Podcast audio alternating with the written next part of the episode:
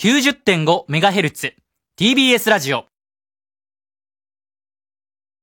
お聞きの放送は FM90.5MHz AM954kHz TBS ラジオです。一時をお知らせします。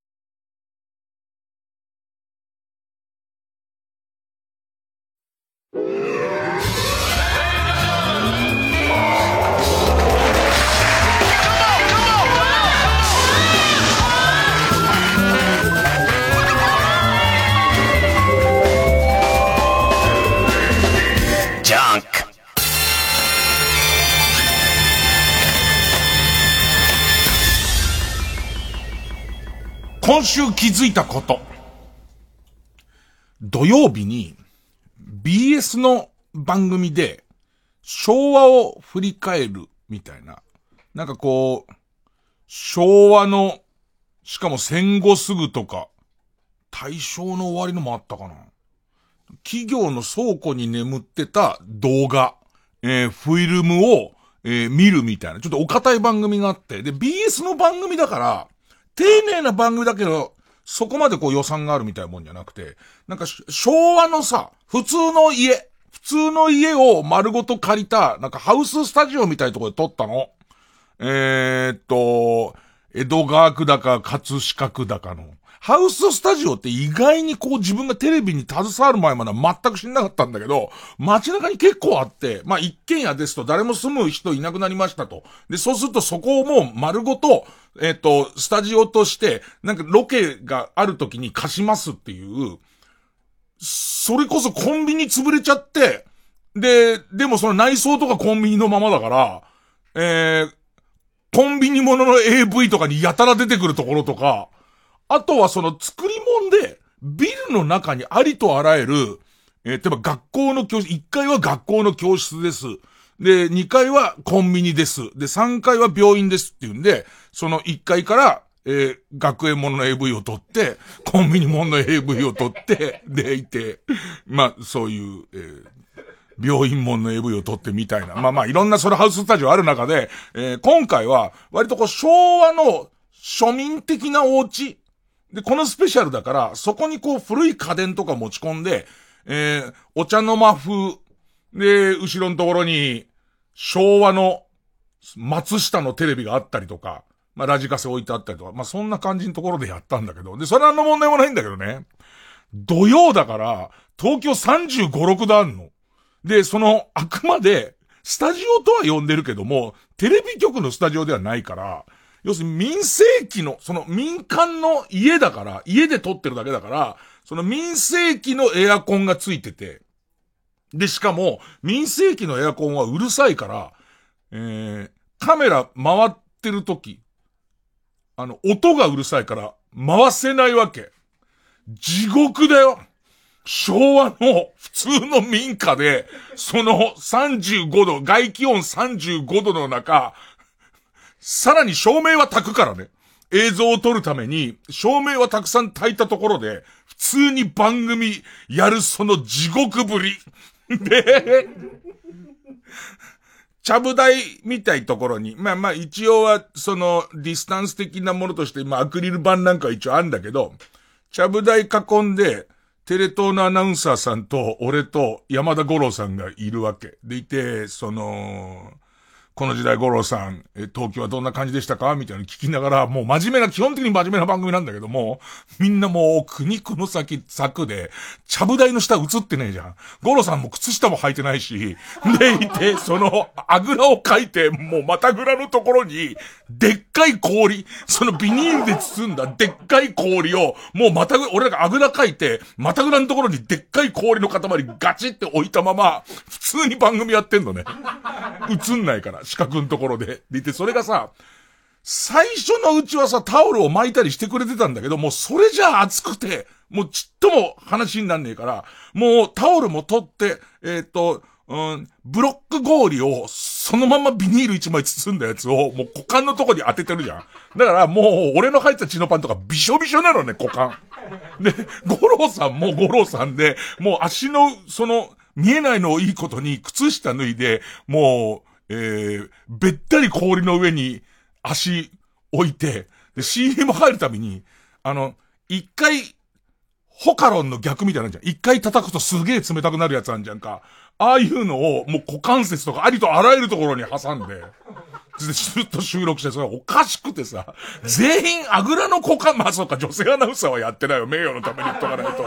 俺と五郎さんは上半身は割とかっちりとした格好なのよ。もうそのクソ暑いにもかかわらず、長袖のワイシャツに、え、ベストみたいな格好で、でいて、えっと、五郎さんはさすがに俺はもう上着は嫌だよ、つって、まああの人スマートな人だから普通に襟付き着るだけでまあいいんだけど、やりながら、下半身のところに氷でびっしょびしょ、その、股間びっしょびしょのまま、高度経済成長期に入る前の東京は、みたいな話をずっとしてる番組。だから、行くまで別にその、野外ロケじゃないから、あんま何にも考えてなかったんだけど、行ってみたらそうか、ハウススタジオっていうことは、そういうことなんだっつって。だから途中から五郎さん変なテンションになってて、ね、俺はよーって言い出してたよ。もう、なんかもう多分求めてるのはかっちりとした方の五郎さんなの。五郎さんって結構いろんな、そのコーナーできるんですよ。きちんとしたお話を、例えば NHK の美術史の番組できちんと美術を語ることもできれば、三浦淳さんとその俺はようの塔もできれば、アドマチックでその中間ぐらいできんやんか。もう完全に、そんなことも知らないのかお前はみたいな。そのもう、BS の若いアナウンサーさん、わかんないわけ。だって、もう生まれた時から携帯、電話は携帯です、みたい子じゃん。ね、そこにさ、その、五郎さん、五郎さんもいくつだろう ?60 代だよね、多分。えー、五郎さんが若い頃に育ってきた。例えば、えっ、と、面白かったのが、昭和の普通の、えー、学研の倉庫から出てきた、働くおじさんみたいな VTR。あの、昭和の、そうね、40年代中盤。だから僕が子供の頃リアルタイムで見てた、その働くおじさん的なやつが出てきて、で、そうするとさ、改札口にさ、おじさんがいて、ハサミをパチパチやっているっていう、その、俺にとっては全然当たり前の絵、五郎さんにとっても当然当たり前の絵じゃんか。だけども、初めて電車乗った記憶でピッてやってる子なのよ、もう。BS の子が。ね。です、だからその、あのおじさんが何なのかもわかんないし、手に持ってるハサミで何をしてるのかもわかんないわけ、当然。それに対して、暑さで、うん、言っちゃってる五郎さんが、そんなこともしんねえのか、おめえはつって。そんな、あと途中で急にテンション下がって、年を取るわけだわなんて言い出してる。謎の番組、ね、オンエア近づきましたらこれですって言いますけど、ね、えー、撮ったりしてますよ。ね、皆さんいかがお過ごしですか？で、えっと、そう、お過ごしですかじゃないんだ。そう、お過ごしですかどこじゃなくて、この番組沖縄で聞いてる人、いるじゃないですか。沖縄が結構台風近づいてきて相当な状態みたいなんで、あのー、なんかそれなりの備えをしながら、もし、なんか沖縄の方で、えー、ちょっとニュース大きくなってくるみたいな時には、えっ、と、こっちも途中で切り替えて入れます。で、それから、あといつも言うんですけど、なるべく TBS で聞かずに、沖縄のネット局で聞いてもらった方が、多分、細かいニュースが、あの、申し訳ないのは、俺は相変わらず大貧、大、そんな日も大陰神の話をする仕事だから、俺たち公務員はそんな日もずっと大陰神の話をしなきゃならないから、みんなが不安でいるのに大陰神、大陰神言う上に、大陰まで言ったところで、そのネット局はニュースに切り替わるみたいなこともあるとは思うんですけども、あのー、命あっての、なんで、命、命の危険を感じてまで聞く番組ではない。絶対に。なので、あの、ちょっとその沖縄に関しては、こっちでできるような、その、えー、速報が入ることもあると思いますけども、皆さんちょっと各自いろいろ気をつけつつ、聞いたり聞かなかったりで、えー、お願いします。で、いきます。えー、月曜ジャンク、伊集院光る深夜のバカ力。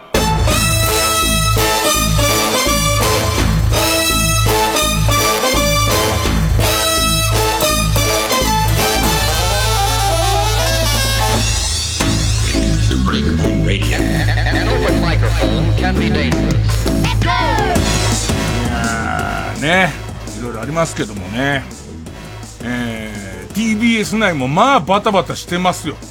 大型改変みたいのがありますから。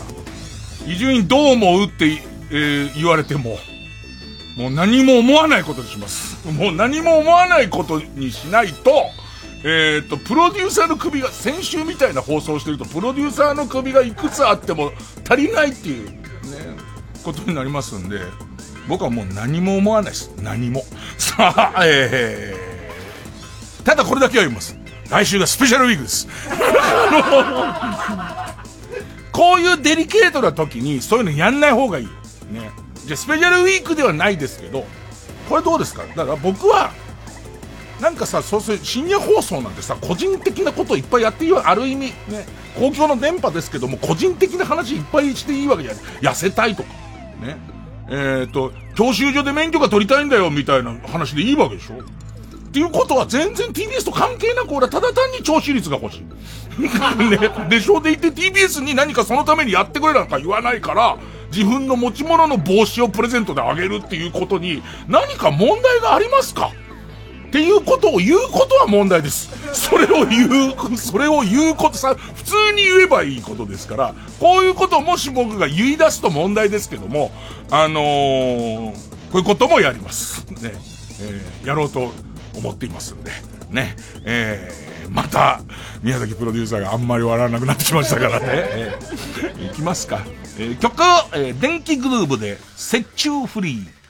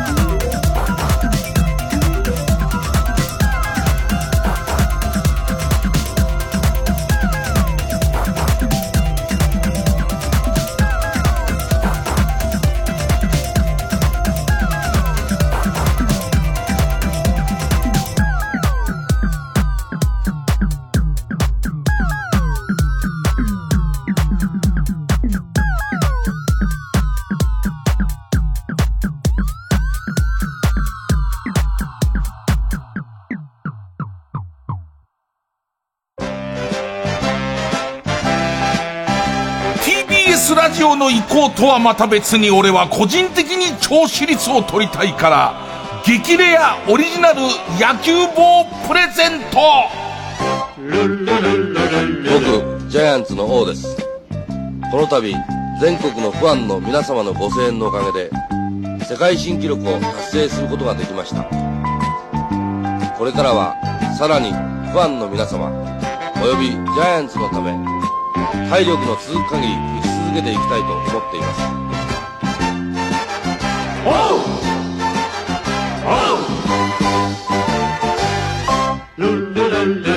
日本足でも日本でも打てばでっかいホームラン。球が痛いと泣きながらフェンス越えてフェンス越えて消えて。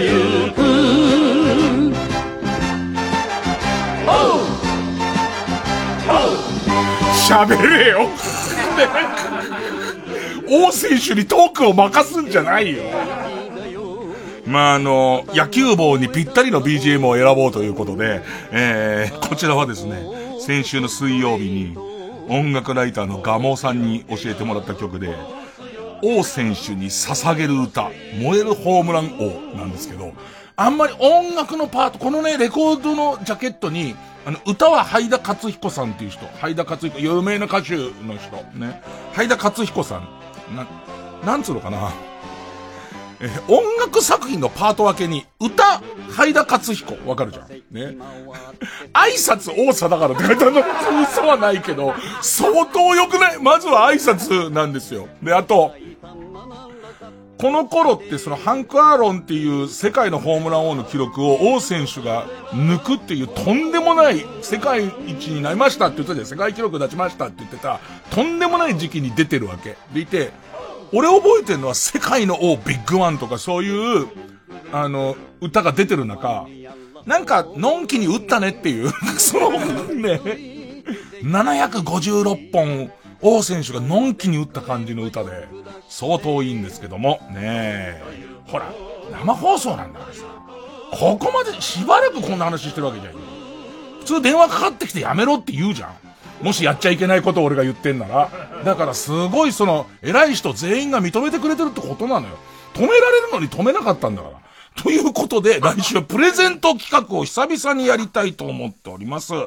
あの、僕のやってます草野球チームのビッグアスホールズっていうチームがあるんですけど、そのオリジナル帽子がいろんなトラブル、ちょっとカッとなって、ね、カッとなっちゃって、ね、我を忘れちゃって、えー、すごい量が家に届いてます。で、えっと、はっきり言って神さんから相当この段ボールをどうすんだっていう今状態になっており、わかりやすいわかりやすいコントみたいになってます、家が。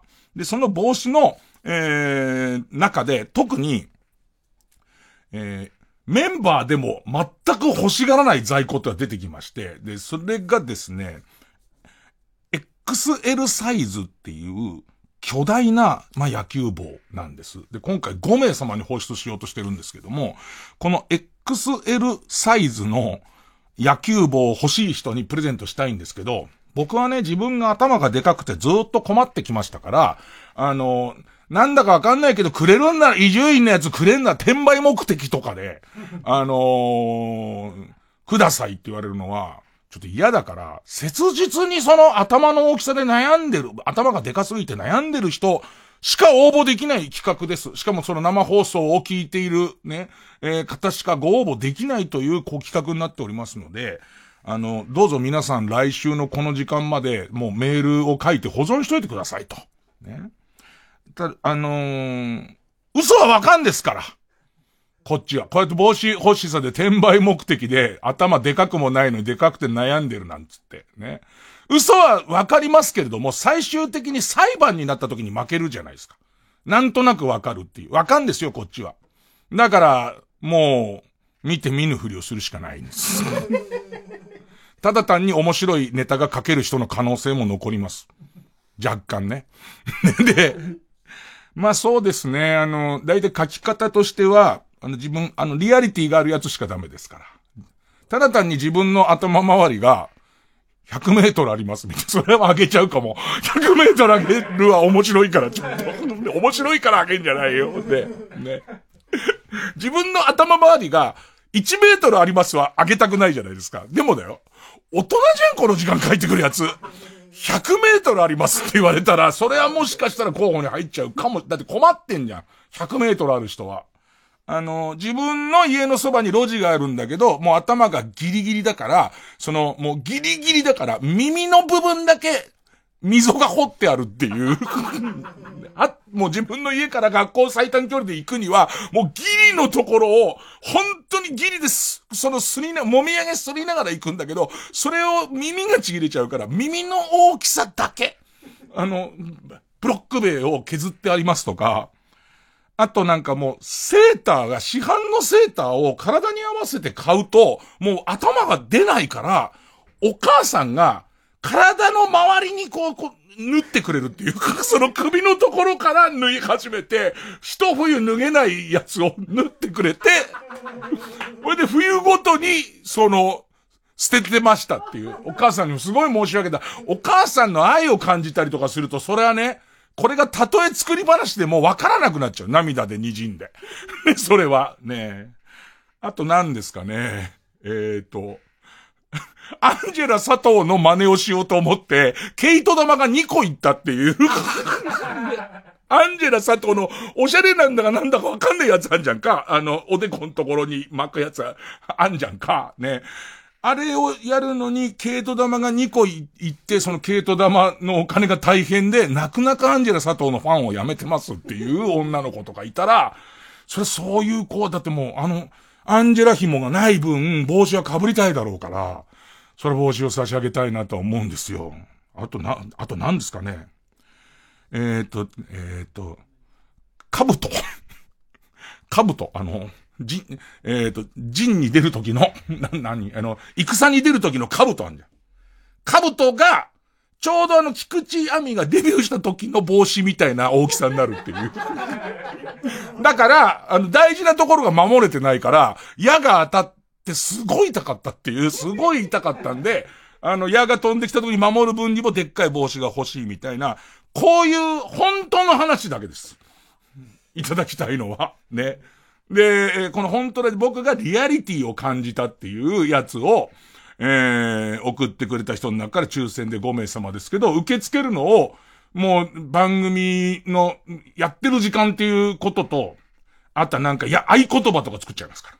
合言葉とや、書いてやってる時間に出さないと、抽選条件には当たらないっていうことにして、えー、やります。ね。あと、ちょっとぐらい抽選の枠とかも作った方がいいよね。本当に数字欲しいんならね。これ、あと、本当のこと書くのも絶対ありですよ。あの、本当のことって、俺面白いこと書けないけど頭でかいっていう人は、本当のことを書くと、意外にいい感じのリアル集来ますんで、ええー、まあ、とりあえず、ね。こうやってね、その聴取率、聴取率って言うのとかも良くないって言うかもしれないし、それはプロデューサーの宮崎は自分がトイレ行ってる間に全部やってんだっていう言い訳のために、今ガラスの向こう、どっかす、本当に姿消してんな、あいつ。下手したら今携帯ですげえ謝ってる可能性あるよね。で、そん、今本当にガラスの向こういなくなってますけども、これだけ言っときますよ。その、宮崎プロデューサーだって、こういう、いついつの、あの、番組スペシャルウィーク、よそさんがやってるスペシャルウィークと同時刻に、伊集院さんがこういう数字を取ってて、で、その私はプロデューサーだったんですっていう肩書きがあった方が、就活が楽だから。ね。ここでは実績にはなりません。TBS でどんなに聴取率が高い番組をやったところで、それは全く関係ないです。強いて言えば予算が少なく済んだ人がすごい出世します。けども、誰も笑わないな、今の。すごいな、もう。ね。ですけども、あの、就活の時には書いた方が絶対いいんですから。ホリプロに何人かたまごっち作った人って途中採用されたんだから、お前が作ったのかよって思いましたけど、ね、書くだけ得なんですから。えー、ということで、えー、来週の番組をですね、えー、ぜひ、聞いていただきたい。いや、いつもはもう眠くて生じゃ聞けないんですっていう人はもう、今日からもう寝てください。今日は調子率関係ないんですから、もう今すぐ寝て、もう一週間寝て、来週むっくり、むっくり1時から起きてください。ジ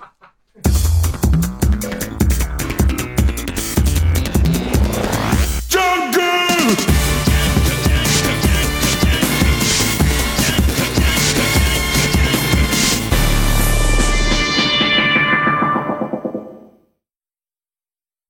TBS ラジオジャンクこの時間は小学館中外製薬マルハニチロ伊藤園ホテルズ他各社の提供でお送りしますねえ、なんで学校来ないの？なんか、夜行性になっちゃって。いいの？学校で勉強とか、恋とかしなくて。俺、夜に勉強してるよ。え？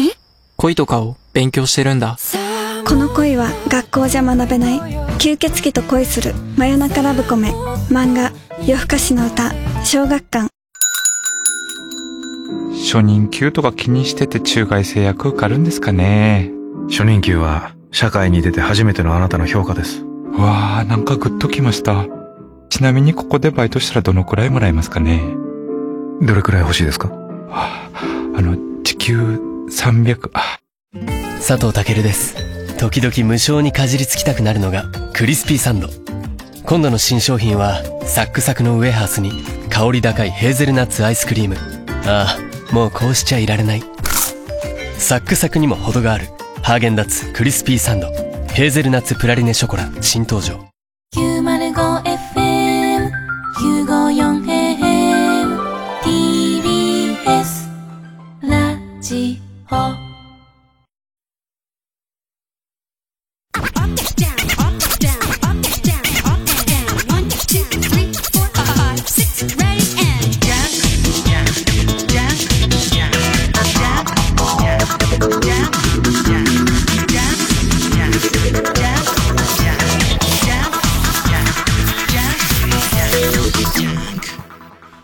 んなことよりも、その他人様の番組がどうなるとか、TBS ラジオの方針がどうだとか、そんなことの前に、俺らの番組が今バタついてきてて、なぜかこの俺の前に座って、やっと笑いが皆さんに定着してきた、えー、ナオメヒアが、あのー、い、い、えーと、この番組外れたいって言い出したの。ね。お笑いに専念したいって。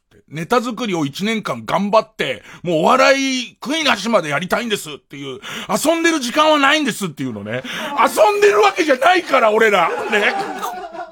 割と一生懸命やってるから。で、その、で、まあ、ちょっとしばらくそれはじゃあちょっと考えようやっていうことで、一応、その、スタッフと考えたのは、もう、ナオメヒアのありとあらゆる声を録音しちゃって、初音ミクみたいにしちゃおうぜ、つって。笑いとかも。で、いてなんか、いろんなとこに脅迫電話かけたりとか、バカ予告とかやろうぜ、つって。それで、ね、もっと言えば、だから、ちょっと待ってくれよ。これを抜けるためには、あの、ほらほら、野球棒プレゼントとかお前の発案じゃん。だから、それで言って全部原稿で書かされてるじゃんか。そういうのにいなきゃなんない、そういうか、ための、そういうためのやつなんだから、ひどかったもんね。このね、スペシャルウィークなんていうのは、この番組、この曲ではないんですよって、あんだけ言ってんのにもかかわらず、プロデューサーの宮崎だって、子供を人質に取られちゃったら、やりますって言うしかないんですよ。そういう恐ろしいことを今俺らはされてるんですよ。で、そのナオメヒアがどっか時期を見て、ちょっとこう、えーここの、その、特にこれ笑うポジションから外れていこうかみたいな話になったら、今度、えっ、と、もう二人のその若手作家の、大谷くんと、その、瓶底メガネくんが、この座をかけてちょっと変な感じになってて、大谷くんなんかすごい真面目なのに今日来るなり、エロビデオの、また、またエロビデオの推薦がありますって言い出して、お前そういうやつじゃねえだろって思うんだけど。先週、瓶底メガネくんがさ、なんかタイムリープものの、エロビデオを、タイトル間違ったタイムリープもののエロビデオを伊集院さんぜひ見てくださいって話あったんですよ。あって。ね、寝取られタイムリープ。もうわかんないさ。朝、起きました。起きて会社行きました。で、会社行って、あ、忘れ物したって戻ってくると、えっ、と、宅配便の人とエッチしてんでしょ？でいて、で、なんだエッチしてんなと思った途端に、クラクラクラってなっちゃって、で、また目覚まし時計が鳴るとこからずっとやり直すっていうストーリーで、ねさ、もう俺も見ようかと思ったんだけど、あそこまで熱く言われたら。あの、全弱、ね、あの、一本の総時間、ね、165分っていうのね。黒沢映画より少し長いよね。作品によっては。で、それはちょっと無理じゃんみたいな話になり、でもちょっと迷うわけ。だって、リスナーのみんなに言ってるから、これに関するネタだって来るかもしんない。責任がある俺には。ね。俺には責任があるから、もう別にね、あの、えー、若い人たちはそれはエロとかに興味あるんだろうけれども、僕なんかもうそういう、もういいよ。ね、なんだけども、それはその、我々の責任問題になっちゃうから。だから、ちょっと見ようと思ったら、もう疲れ切って寝ちゃっててさ、でいてさ、あ、俺寝ちゃったと思って。で、しかも、課金されてるから、課金されてんのに寝ちゃったってなってさ、うわってなったのね。でいて次の夜、また見ようかと思ったんだけど、ちょっと待ってくれと。これタイムリープじゃんと。俺はこれを見ようとして途中で力、力尽きて寝てはもう一回見続けたら、俺がそれじゃんっていう。まあそのタイム、ネトラレタイムリープの件がまああったんですけど、あって、そしたらその、ポスト。ポスト、その、えー、ナオメヒア。小せえ話だな、おい。ポストナオメヒアに名乗りを上げている大家から、実は僕も、僕もちょっと、あの、びっくりした AV があるんですけどって言うんだけど、それが、えー、っと、持田コシヒカリさんわかります？えっと、カトパン、ん？カトパンさんのそ、カトパンさんのそっくりさんなんだけど、すごいふくよかな人。持田コシヒカリ、これすげえ複雑な話だから聞いてくださいね。その、持田コシヒカリさんのマネージャーさんと話してて知ったんですけど、つって、その、持田コシヒカリのそっくりさん AV があるっていう、もう謎の状況。あの、うちの持田、もう、まあ、ある意味メジャーになったんでしょうと。ね。その、えー、そっくりさん、あの、彼女何キロあるのか相当大きいよね。まあ、すごいダイエットしたりとか、それからリバウンドしたりしてるけれども、とにかく、体は、ちょっとこう、えっ、ー、と、えー、女相撲体型なんだけど、顔は可愛らしくてっていう、まあ、そのバランス。カトパンそっくりっていうバランス。その、ある意味そっくりな人の AV が出たと。で、その人が、持田、持田笹ピリカっていう、もう絶対の、持田って名字、あんまいないし。あんまいない、必ず AV の人そこ来るよ。別に名字に特許があるわけじゃねえからっていう感じの。で、その、持田笹ピリカという AV 出ました。なった時に、まあ、正直、えっ、ー、と、日本人の男性のえー、もしくは日本人の、えー、女性を性対象とする人の、えー、メインストリームにはないタイプの女優さん。だってそっくりだから。そっくりだから、体型からそっくりだから、メインのところではない、いろんなその多様性の中にあるやつだなっていう、そういう感じだと思うんですよ。大体は、そう、一番メインのか、あ、このエッチなビデオ、いわゆる普通のエッチなビデオだねっていうのメインのやつは、えー、っと、えー、っと、木の、木の椅子の真ん中に、トーテムポールの小さいやつが立ってて、そこにゆっくり座るやつじゃん。だから、それがメインじゃん。それに対しかノーマル。で、それ以外が、まあ、アブノーマルっていう世界に入っていくわけじゃないですか。で、えー、持田ササピリカさんすげえ攻めてんなと思って、じゃあ俺早速チェックしてみようと思って、早速じゃあちょっともうこの場で見てみようかなと思って、だからそれはどれぐらい似てるかとかが分かればいいわけだからと思ったら、ちょっと待ってください。それでいてうんこ食うんですっていうのね。なんじゃそりゃ。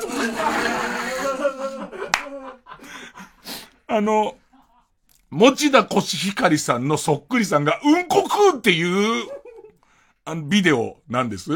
なんだろうね、よっぽどつんのめっちゃったんだろうね、それを俺に進めてきたっていうか。ビンちゃんに負けじと進めてきたのがそれだったから、驚いちゃって、みんなは見るの？俺は見ない。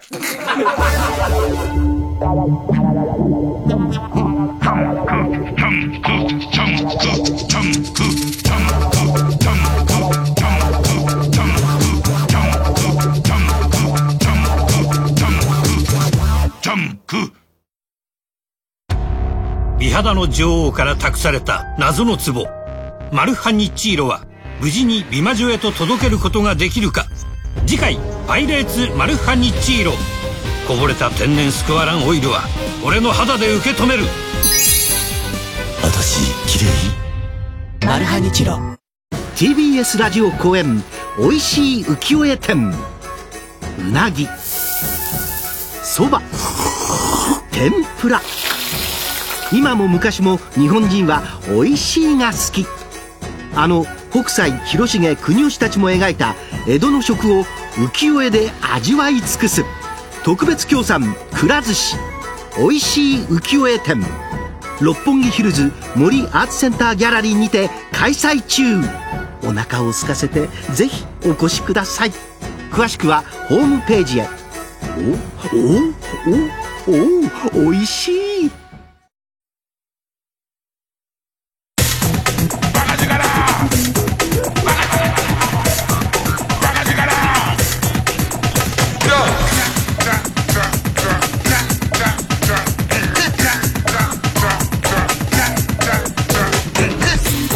ジャンク一丁院光る深夜のバカ力。TBS ラジオの意向はさておき俺は個人的に聴取率を取りたい。から伊集院光のプライベート動物の森夢パンチプレゼント。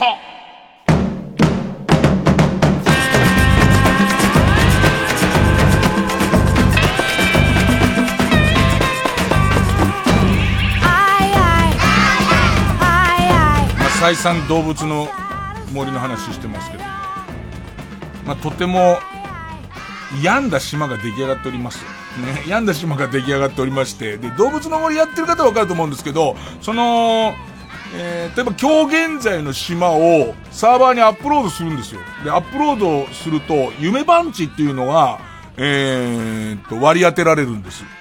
で、そうすると、特別なベッドのアイテムがあるんですけど、皆さんは特別なベッドの、その、ベッドで寝て、その夢番地を入力すると、夢で、その僕の、どうかしてる、ね、どうかしてる島に来れるっていう、この機能を、えー、利用して、で、じゃちょっと見に来てよっていうものでございます。だからこれは動物の森を持ってる人じゃないともらっても意味がないし、で、この夢番地っていうのは途中でそのアップロードしたやつ消しちゃえばもう使えなくなっちゃうから、まあ、使えるのは期間限定だったりはするんですけど、こっちはあのー、皆さんの、なんか動物の森ね、動物の森自体がまたちょっと変なことになってて、ね、えっとね、えっ、と、やることがあんまなくなってきたんです。僕の中の動物の森で。で、で今まで随分、ここでも動物の森のこだわりの話をしてきましたけど、最初のうちは絶対手をつけないって誓ってた地形を変えるっていう、元々あった山や川を、えー、崩したりとかするみたいなこともやるようになっちゃったし、えー、攻略本を見ないは守ってます。あの、どういうものが、えー、っと、この動物の森の世界に存在するのかはまだわからないような状況になってるんですけど、まあ、いろんなことに手を出してきちゃった中で、今まであんまりやらないできたのは、住民を選別するってことはあんまりやんなかったんです。住民はマックスで、7、8人になったらそれ以上増えないんですよ。ね、増えないんですけど、たまに、あの話があるんだけどって話しかけてきて、自分は知らないあの島に行ってみたいと思ってるんだけどどう思うって言われて。で、それに対して、あのー、えー、っと、止める。もしくは背中を押すの二択の答えで、今までは、大体止めてきたんです。大体止めてきて、えっと、固定のメンバーにしてたんですけど、なんかね、使ってない機能のもう一つに、アミーボっていう、任天堂がやってる、こう、フィギュアとかに電子チップが入ってて、もしくは、任天堂のオリジナルのこう、カード、トレーニングカードの中に、その、まあまあ、そういう、うチップが入ってんのかな入ってて、それをコントローラーのセンサーのとこにピッて読み込むと、えー、っと、その、フィギュアの動物が島に来ますとか、カードの動物が島に来ますっていう、こう、ハイテクがあるんですよ。で、今までそれは使ってなかったんです。その自分の好きなやつを呼んで、その、えっ、と、あんまり好きじゃないやつを入れ替えるっていうのがどうなんだろうと思ってて。ただ随分やることもなくなっちゃって、なくなってきた中で、この任天堂の動物の森カードって今売ってんだか売ってんだかわかんないんだけど、一時期変なプレミアついてて、あの、今までの動物の森シリーズで作ってきたやつが、ずっと出してたやつが、使えるんで、そのアミーボカードが使えるんで。したら自分の、その倉庫を整理してたら、いくつかその動物の森カードの未開封のやつが出てきたの。じゃあ、で、そのさなかに一人、あの、俺あんま好き、好きじゃない、あの、気持ち悪いピンク色のカンガルーみたいなやつが、ね。もうピンク色のカンガルーがお腹に赤ちゃんが入ってるんだけど、これを住民と数えてるのか数えてないのかが全然わからないところが、すごい気持ち悪いの、なんか。ね、これ、あの、あの人が、お腹にぬいぐるみを入れて子供だと思ってるのか、子供なのかが全然わかんないの、それが。その、不明さがあんま俺はこのカンガルーキャラが好きじゃなくて。で、それが、なんかこう、島を出ようと思ってるのって言われて、オッケーって言ったら即出てったの。で、即出てったところに、このカードから新しいやつをどうやら誘致できそうだっていうことになり、その、結構レアな未開封カードを開けて、で、これも選んじゃダメだと思って。一番上に出たやつを住民として新たに迎え入れようって思って、開封したら、一番上から出たのは、これ任天堂公認のカードだよ。一番上から出たやつが、包帯でぐるぐる巻きの犬なの。何お前っていう。もうか、あの、俺、うちミニチュアダックス飼ってるじゃんか。ミニチュアダックスと全く垂れた耳の、い、いわゆるスヌーピータイプの、なんつうの？あのー、竹内まりやの旦那の感じの、人なの。だからもう、だから包帯でぐるぐる巻きの、竹内まりやの旦那が出てきたの。どうしようと思って。ど、これどうしようと思っちゃって。で、それもさ、あんな、なんつったらいいのかな。包帯ぐるぐる巻きで、なんかさ、斜めに巻いたり横に巻いたりしてると、あの、右目のところだけ空いてるパターンってわかります？あの、ミイラみたいな巻き方。で、その右目の、目のとこだけ開いてて、そこは闇なんだけど、黄色いまん丸の目が光ってるっていう、動物の森にそんなやついていいの？今、そいつのカードが出たのが今朝。で、こいつ呼ぶ？呼ばないっていうところ。動物の森が。ねまあ、あの、動物の森を持ってらっしゃる方で、えー、移住にはどうかしてる状態の森を夢で見たいっていう人に関しては、えー、来週当日、こういう募集のかけ方をしますっていうことにします。ね。あんまり難しい作り話は要求しないです。ね、あのー、作り話が得意な人はぜひ帽子の方にチャレンジしてください。月曜ジャンク、伊集院光深夜のバカ力。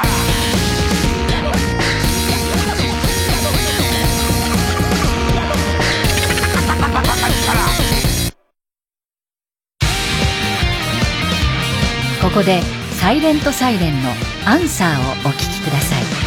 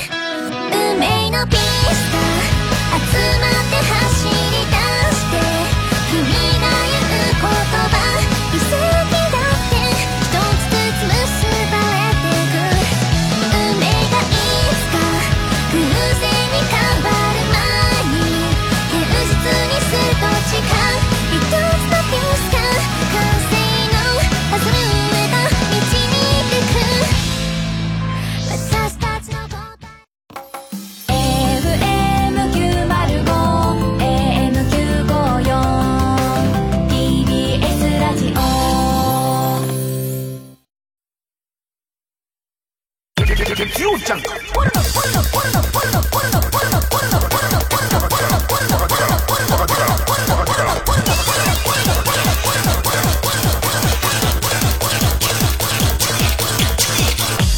深夜のバカ力あの、久しぶりに全国子供電話相談室出してもらったんですよ。で、まあ前の時もそうなんですけど、とにかく、プレッシャーかかるんです。ね。あのー、この番組を聞いてるもうずっと長く聞いてるよみたいな人からの相談なんか基本的には、あの、大陰唇思いっきり引っ張りなさいで、それで大体全部解決ですって解決でいいやと思ってますしね。それで引っ張ってちぎれたからって別にあなたの問題ですよ、それは。あなたが俺の言うことを聞くからですけども、これが子供とっちゃうと、子供になかなかそういう答えはできないじゃないですか。だって大人になったら魚くんみたいな、魚の研究者になりたいんですっていう子にさ、大因子思いっきり引っ張れって言っても、で、しかも後で聞いたら、この質問した子、ナイツの土屋くんのお子さんだったから、だから、それダメなんですよ。ナイナイツの土屋くんだって家帰ったら、子供電話相談してあんなに楽しみにしてたのに、股間をぎゅうぎゅう引っ張って、しかも男の子だし。ねで、もう、そこでお、ね、その、子供電話相談室に出た変なおじさんに、ね、魚の研究者になりたかったらね、大陰唇を思いっきり引っ張るといいんだよって言われたと。ね。で、大陰唇がわからないってなると、今度他の相談室にまた電話しなきゃならないし。ね。で、だから、あの、そういうこと言えないんです子供電話相談室は。ね。で、あともっと言えば、あの、先生は僕一人じゃなくて、魚くんがいるから、魚くんが答えればいいんです、それは。ねで、まあ、あの、相談の、もう、ベテランのお姉さんがいて、近藤さんとお姉さんがいて、で、僕がいて、で、さかなクンがいて、で、と、ハ田翔子さん、ハ田翔子さんがいて、で、そこにこう、かかってくんだけど、いきなり最初の子供の質問が5歳の子で、えー、っと、女の子の5歳の子で、人生はどこにあるんですか？すごくない？この答えようのなさ。ね、人生は、人生はどこにあるんですか？あと、どうやったら良い人生になるんですか？どうやったら悪い人生になるんですか？みたいな。これをさ、いきなりアドリブで答えんだよ。いきなり。で、もう、で、もうすでに、俺、誰に振られるかこの時点でわかんないわけ。で、そうすると、まあ、魚の質問は絶対来てるから、魚は魚くん行くじゃん。ってなると、えっ、ー、と、ハイダ翔子さんか俺のとこだろうなってなるんだけども、もうその近藤お姉さん、お姉さんがもう俺にロックオンしてるわけ、完全に。ね。んで、来るかと思ったら来るんだ。でも俺すごかったのが、今の質問だよ。今の質問に対して、この、良い人生、悪い人生みたいな話、ね。あのー、そこでとっさで思いついたのが、絵本って最後のページを読まないと、いい絵本だったか悪い絵本だったかわからないよね。ね。例えば桃太郎。桃太郎のお話の最後の 1, ペ1ページが、鬼に負けてしまいましたって言うんだったら、それは悪い話だよね。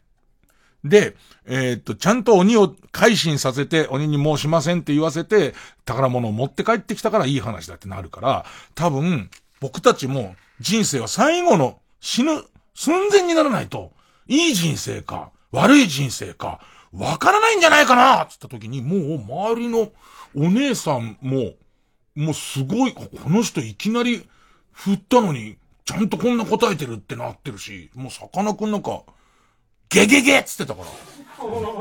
ばんまりびっくりしてちゃんとした答えで。で、もう証拠お姉さんも絶対もう、濡れてたと思います。もうあまりに俺が凄すぎて。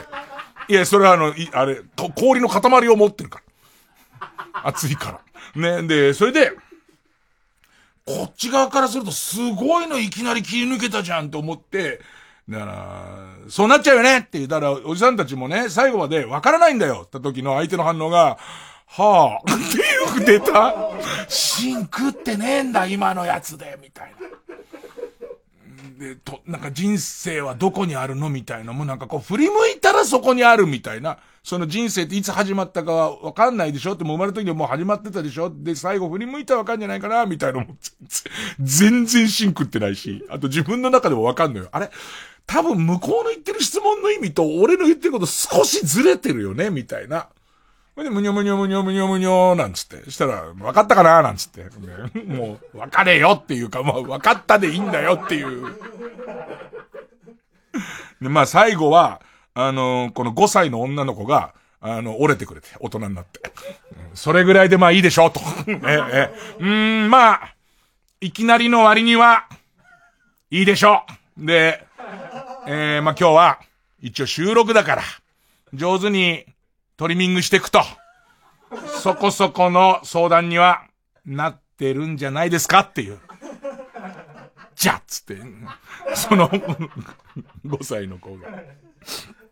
で、なんか他にもさ、えー、ってまあその、ナイツの、えっ、ー、と、お子さん、また明るくて聡明で、なんか聞いたらナイツの大ファン、俺後で知ったから、その子が、その土屋くんの子供だって知らなかったから、後で知ったから、なんか、それ聞いて、すごいもう、さかなクンの子が大好きで、超テンション上がっちゃってみたいな話してて。で、え、っと、さかな、その、ナイツの土屋くんの子のお嬢ちゃんの方かな？あの、兄弟出てくれて、お嬢ちゃんの方が、もう大ファンだ。二人とも大ファンなんで、お兄ちゃんが相談してる間、ずっとお嬢ちゃん踊ってたぐらい好きなんだ。ずーっともう自分はこれからさかなクンと話せるって。ほいで、お嬢ちゃんが、さかなクンが苦手な魚いますかみたいな。ね、話して。したらさかなクンが、ねえ、ギギギーつってから、ね、ええー、えー、っと、苦手な魚はないですって言って。ねえ、あのー、毒がある魚、いいこと言ったのよ。毒がある魚も、それをちゃんと知っていれば、その、うんと、急に驚かせて、その、ど、毒が刺されちゃうこともないし、それから、その、毒のあるところ分かってればそこも触らないし、みたいな話をすごいしてさ、今思えばさ、すごいこう、瞳キラキラでおそらく聞いてるんだろう。なるほどって聞いてるんだろうね。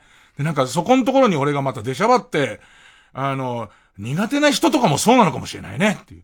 その人のことをよく知ったら、あの、より、あの、今まで苦手にしてたけど、嫌いじゃなくなるんじゃないかなみたいな。ね。いや、お前いい、お前いいっていう。じゃあお前じゃないお前じゃないっていう。ね、そんなこと言ってないけど、ね。多分気持ち的には、いや、お前じゃねえじゃんっていう。何横からグッて体入れてきたのっていう。今こっちのこの話聞いてるじゃんっていう。あの、この、あの、ニューフェイスのグラビアアイドルの話聞いてるじゃんっていう。なんで若月千夏が横から入ってきて、お前の話題みたいにしちゃうのみたいな、その感じ、多分出てたと思う。あとそうね、で、これで、お魚の話が 続いたから、一息ついたなと思ったら、次の男の子が、どうして人間は大変なんですかっていう。もうどうして人間は大変なのかってことではもう共感しかないから、こっち側は。どうして大変なんだろうっていう。多分、普通に数で接してたら、あれが、周りに人がいなかったら、子供にどうして人間は大変なんですかって言われたら、どうしてだろうねって6回言っちゃう。ね、あれが収録じゃなかったら、6回言って、徐々に5回目まで、もう声が聞こえないぐらいまで小さくなって、どうしてだろうね。って、最後の6回、まあ、5回目まででマックスまで小さくなったところで、どうしてだろうねって言うと思う。だけどこれは相談で先生だから、まあそのいろんなこと工夫して言って、でも最後の、最後、まあなんかその、大変だって、ハイダ先生は大変大変って口に出すと余計大変になっちゃうから、みたいなことも言ってくれたりとかした中で、結局、電話切ってから、そうか、俺は嫌なことがあっても、あの時よりはマシっていう考え方をしているっていう。日本放送の最後の3ヶ月よりは全然マシなんだっていう、そういう風に思う。もう再就職するラジオ局はない。もうこれを、こういうことを言ってるとないもん。ないよ。有楽町よろしくお願いします。本当に心を入れ替えてやす。私、心を入れ替えてやすんで。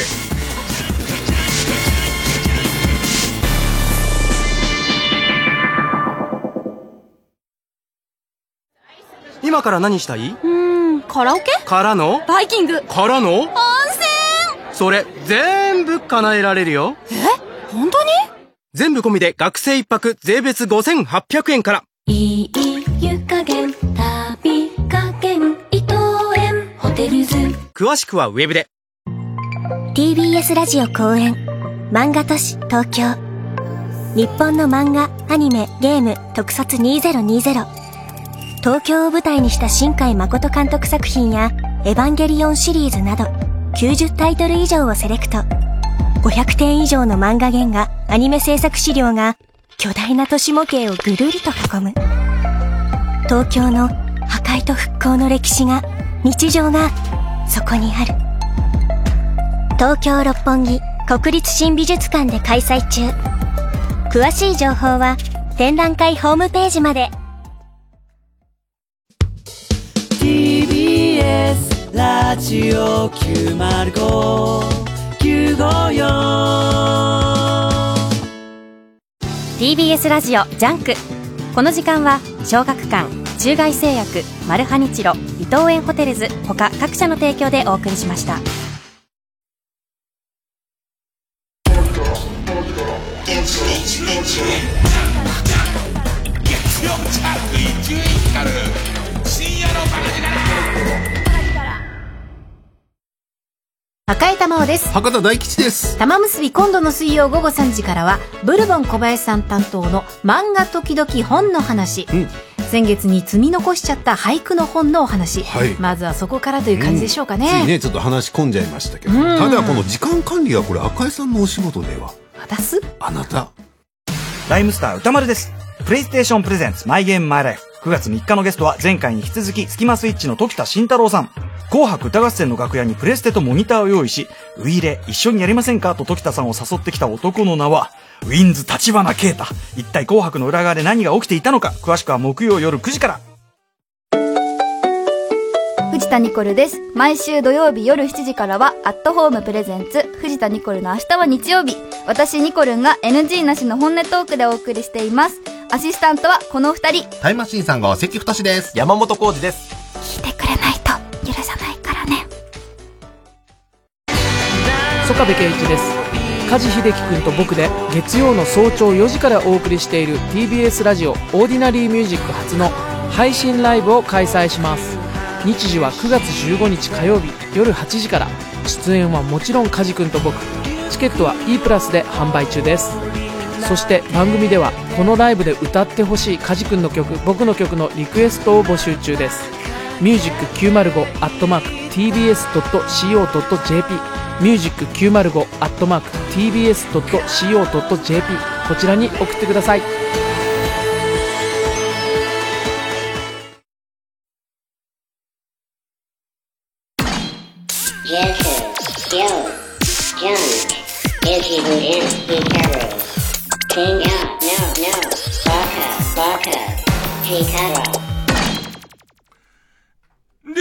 その、やっぱりさかなクンのとこ来る、えっ、と、お子さんは、9歳の男の子が、えーすごく魚が好きなんだけど、全く泳げないと。で、泳げないと、その魚の、魚の研究者になるには、あの、泳げないとダメでしょうか？みたいな。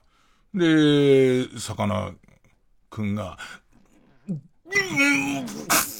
って、ほんで、もう、ギョギョギョって言えやいいじゃないか、さかなクンも。ね。えー、で、なんかその、こう、こうした方がいい、ああした方がいい。で、ささかなクン自体は、なんか泳げる、こうやって泳げるようになるよ、みたいな話してみんなキャッキャ言ってて。で、今度俺のところに、学校が始まる月曜日の朝が大嫌いだと。ほんで、この気持ちがマシになるようにしてほしいみたいな。で、これ最初、あの、翔子さんのとこに行ったんじゃないかな。翔子先生のところに行って、で、翔子先生、なんつったか、翔子先生は歌が好きだったからみたいな話したのかな。歌が、あの、好きだったから、えーっと、自分の出せるギリギリの高音を出すことで、えーっと、嫌な子の鼓膜を破壊したって言ってたかな。だから、高音が出せるような練習しろって言ってたような、言ってもないような、あ、なんか一ついいことを見つけようって言ったか、超高音で嫌いな子の耳ないし脳を破壊していけっつって、まあつって、でいて大体、まあボーンみたいな、でいて、学校とかも、あの、壊しちゃいっつってたと思う。で、それに対して、俺が言ったのが、あのー、えっと、ちょっと自分の経験を話す。ていう振りからの、自分は学校を途中で辞めちゃったんですと。ね。辞めた途端に、毎日がお休みになりましたと。すると、あんなに待ち遠しかったお休みが、ちっとも楽しくなくなりました。つって。で、これは心に響いたみたいで、芯を食ったみたいで、え、あまり喋らなくなりましたね、子供が。いやー、まあなんか、大変だな。だから、一人、長谷川くんっていう子、それさっきのさ、えっ、ー、と、どうして人間は大変なんだっていう子はさ、電話切ってからさ、一番大変だった時のことを思い出すと、そんなに大変じゃないってこともあるし、みたいな、お手紙をさっき書いたよ、俺。家で、家ってか、その、楽屋でずっとお手紙書いてんだけどさ、7歳の子だからさ、ひらがなで書くっていうのすげえ久々でさ、ついつい難しい字書いちゃったりとかするからさ、それをホワイトで修正してはずっと書いて出すみたいな、すげえめんどくさい。ギャラ街の、ギャラ街のことをね、えー、やったりとかして。でもちょっと、まあ、形は少し変わるんだろうけども、朝の番組のワンコーナーとして、一応その子供電話相談室はやることになり、仰せつかったので、なんか大変だよ。その、デリケートな生き物、なんかね、どれぐらい頑張れっつってるかわかんないの？なんかそのさ、質問に対してさ、その、魚が好きだけど全く泳げない。泳げないと、その魚の研究とかできないのかって聞かれて、みんな寄ってたかって泳げるようになるには、あの、水が怖くなくするにはこうしたらいいよって話になるんだけど、俺は別に泳げないままの人生もあるよねっていう、負の方向の頭になっちゃう。泳げないままでも、携われる魚の研究とか、あんじゃねえかとか、その、君らが大人になる頃には、泳ぐ泳がない、関係ない、その機械とかできんじゃねえかみたいなことを言いたくなるんだけど、それはど、いつ？まずは努力した方がいいじゃん。まずは努力して泳げるようになれるかもしれない目を、俺が潰す可能性とか考えるじゃんか。だから、ね。だ、嫌じゃん、俺のラジオを聞いて何か悪くなったみたいの。ね。だ言っときますけど、深夜の方に限って言いますけども、お前らの責任。それは全部自己責任だからね。こんなものを聞いた君たちが悪い。えー、ズーカラデルでタピオカ。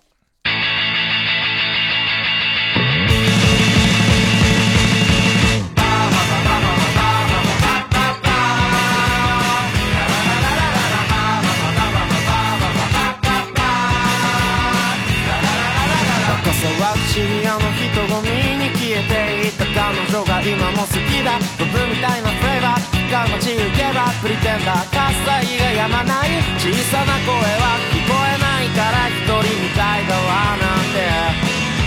愛のためならば死ねるよとか言っても君はまだ全く聞いてないけど透明な夏の寂しさがこの足を止めてはくれないの。流行りのジュースは飲まないとか言っても君はまだ全然聞いてないけれど。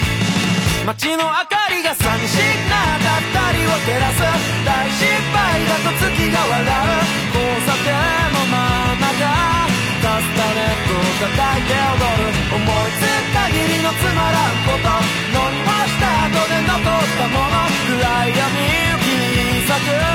カスタネットを叩いて踊るのさ。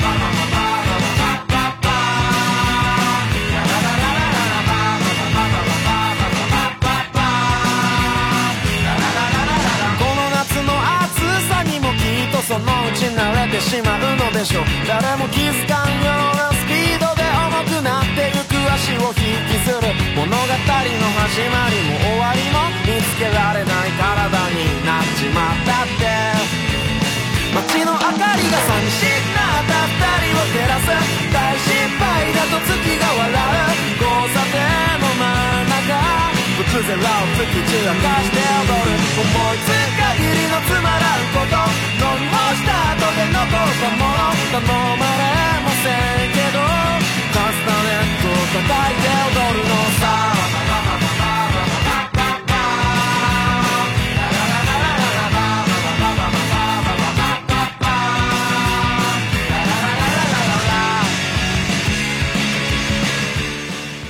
もう大人、大人相談。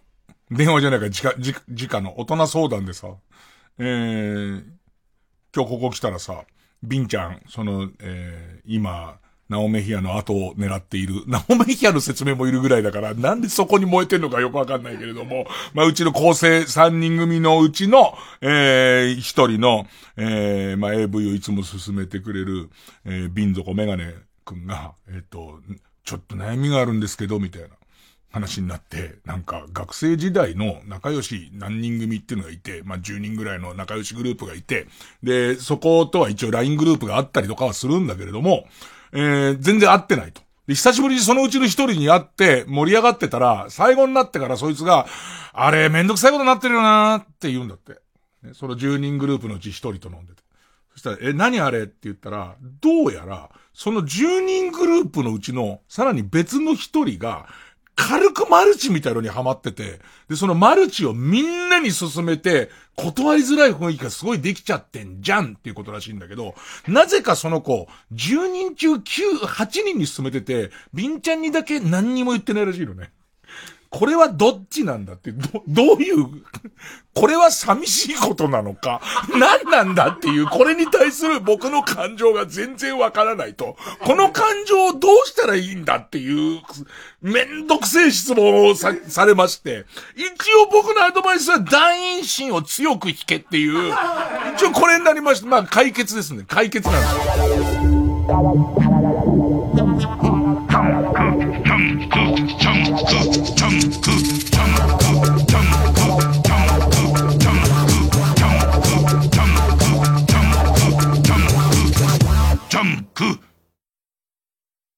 TBS ラジオジャンク。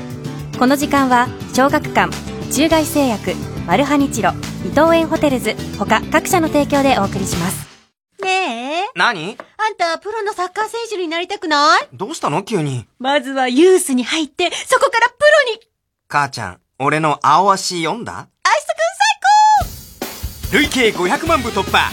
今一番勢いのあるサッカー漫画青足発売中。小学館日本エレキテル連合の中野です。橋本です。私たちの単独公演が今年も TBS ラジオ主催で開催します。やったー！今回の公演タイトルは「ネオドキドキ」未だかつて味わったことのない胸の高鳴り。そうそれがネオドキドキ。今年もオール新作コントをご用意しての9月17日から20日までの4日間。会場は渋谷のユーロライブ。ぜひ見に来てくださいチケットは全席指定税込4500円。詳しくは「タイタン」のホームページをご覧ください。見に来てくれなきゃ。倍返して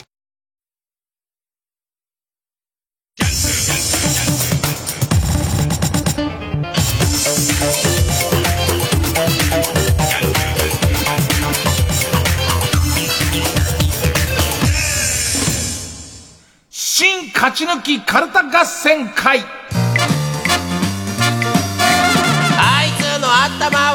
えー、番組オリジナルのカルタを作ろうという新勝ち抜きカルタ合戦会です。えー、このコーナー毎回2つのテーマのカルタが戦って生放送で番組を聞いている皆さんからのメール投票で勝敗を決めます。で、対戦するのは前の週に勝ち抜いてきたカルタと、えー、現在たくさんのテーマ同時に募集している予選ブロックの中で一番盛り上がっているチャレンジャーのカルタです。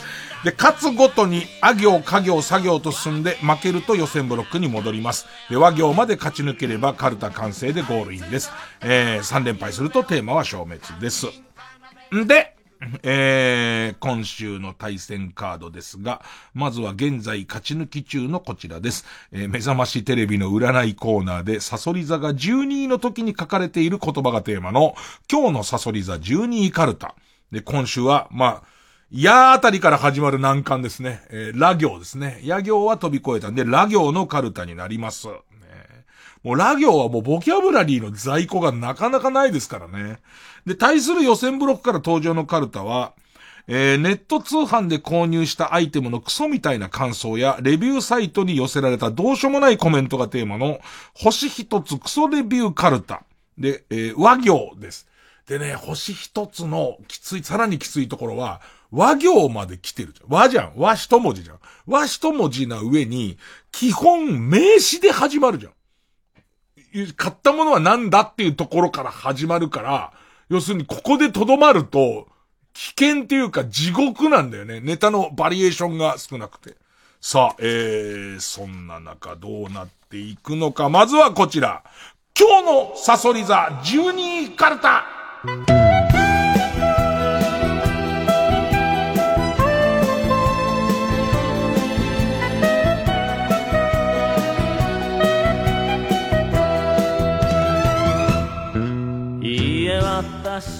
ペンネーム釧路ダンディ。ラ、ラッキーアイテムのせいで死ぬかも ラッキーアイテムはヌンチャクだってだ、ラッキーじゃないしかもちょっとさ、うわ、かもなっていう、かもなってものを設定しちゃってっかんね。えー、ペンネーム。えー、ピストルチョコ。ラ、ラオウの名言。我が生涯に一片の悔いなしを言っている間に、ハトバスが出発しちゃうかも。どこで？どこでそんなこと言ってたの？我が生涯に一片の悔いなしっていうところに。ずいぶん呼んだんだけどね。諦めて出ちゃったんだね。まさか、雷門で一人天を刺してでかい声を出してんのが、うちのね、お客さんと思わないですからね。今日のサソリ座12位カルタ。ペンネームボールペン返して、ラ。ランチパックをプロテクター代わりに膝に装着しているローラーブレードのおじさんとぶつかり、喪服がピーナッツバターまみれになるかも。膝から当たっちゃってね。それで危ないですよ、おじさんつって。ね。で、プロテクターのとこ見たら、すげえこう、薄茶色のクリーム出てて。で、自分の足見たら、それがベトーってくっついてる感じの。全国ネットのテレビで12分の1の確率の人に言ってんだぜ。それ狭すぎるだろうっていう。ペンネームボールペン返して続けて。サソリ座、12位はサソリ座、ごめんなさいなんつって、ラ、ラミネート加工した純烈の生写真を、膣に隠しているのが気になって、ミシン掛けの刑務作業に身が入らないかも。なんなのね？助手、助手なの？で、こう、内緒で持ち込んだのかな？シャバから。シャバから持ち込んで隠してるのかな？うん。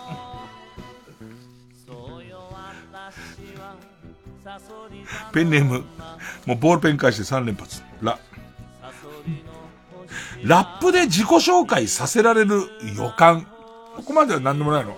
ラップで自己紹介させられる予感。まあ別に妥当に嫌じゃん、12。ラッキー長渕ソングは、運動不足の女を抱いちまった夜。これ、調べようか迷うんだ。ないと思うんだ、俺。ないと思うんだ、俺調べたら絶対ないと思うんだ。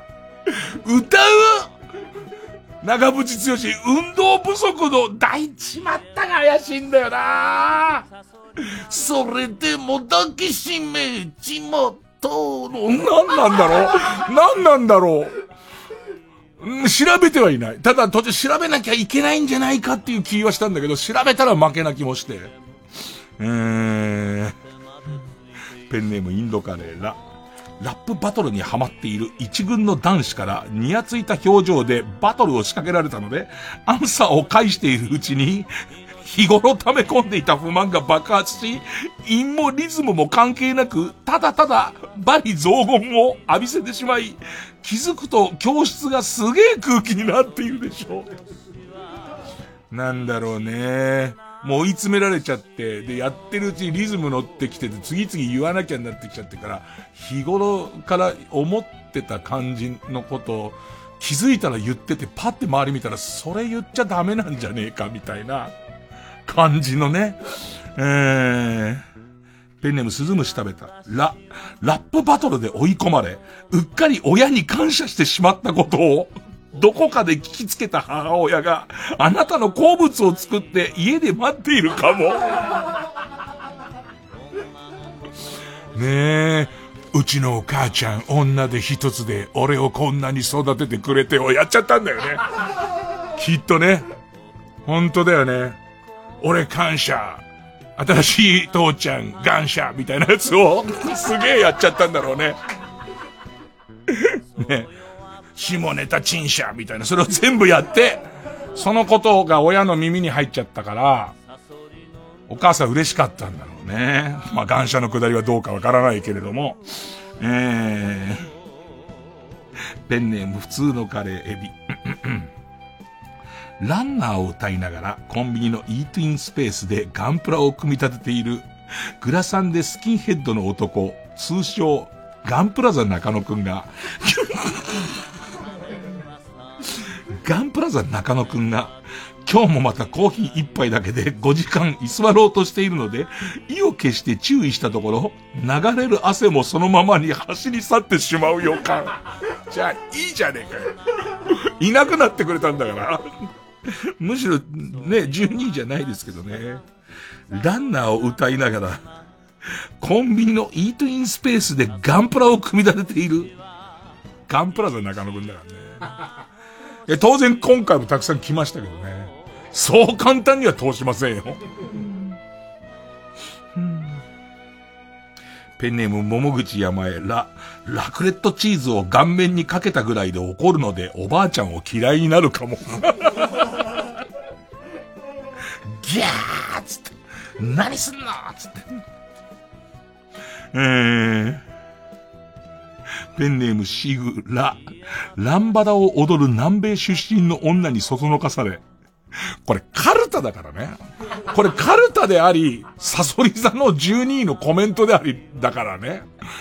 ラ、ランバダを踊る南米出身の女にそそのかされ、詐欺行為を重ねた末に逮捕されるも、執行猶予はつく。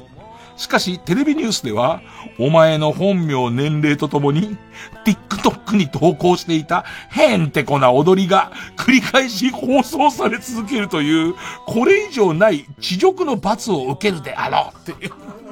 カルタだからね。短くないとこれぐらい。釧路ダンディ、リ、リンダリンダを聞いて思わず飛び跳ねてしまい、残壕から出てしまった頭をヘッドショットされてしまうかも。リンダリンダンス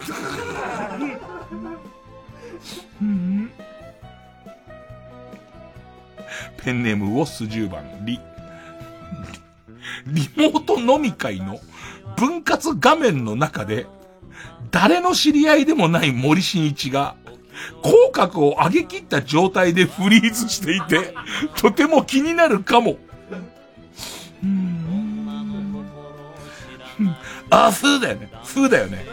あ、ふの、ふのところでかっちり止まってて、いや、これは今全くもう20分動いてないけど、どうしてるのかとか、あともっと言うと、明らかに孫うことなき森進一だけど、なぜいるのかっていう。あふ、ふだな。えー、ペンネーム生ウニ、リ、リモート会議の最中、座っていたバランスボールが変なバウンドをしてしまい、アナルをダイアップで映してしまうかも。ラッキー会議は軍法会議。もう軍法会議の途中にビヨーンつって、ってかなんで下脱いでるんだよ。ま、さすがにあの例の BS の番組も脱ぐのはできませんでしたけどね。許せば脱いでるとこですよ。でも俺今後そういう番組もできると思いますよ。あの、そこは座敷みたいなやつでしたけど、普通にテーブルとかで、もうテーブルの下はもう脱いでいいっていう。で、テーブルの手前のところにあのグリーンをやっとけば、そこになんか合成しとけばいいじゃんか。そういう番組もちょっと皆さん検討していただきたい。あの、ハウススタジオとかでやるときは。ペンネーム鍋定食、リ、理科室の水道の水圧の話だけが持ちネタの R1 の2回戦敗退だった先輩に よく1回戦勝ったな、お前。昨日のネタ番組に出た時のダメ出しをされそう。ラッキー言ってはダメな一言は、お前テレビ出てからダメ出ししろよ。悲しいねてかさ、ラッキー言ってはダメってどういう意味？ねラッキー言ってはダメっておかしいでしょ？えー、ペンネーム、昨日から捻挫、リ。リクエストを要求しても、本番強要をしたという判定が覆ることはなさそう。ラッキーアクションはお金を払うとかなんかさ、なんだろうね、その、風俗に行くこともなければ、当然本番強要ってことをしたことないから、俺の中での架空の出来事みたいな、どうしてもツボ入っちゃうんだけど、本当にこれやって捕まっちゃうと大変なんだよね。俺一人芸人さんでそれで3日ぐらい行方不明になった人、知ってるもん、多分。これって、あの、今メモで書いて、えー、なおくんは芸人なら見せるけど、あ、この話知らない。あ、そう。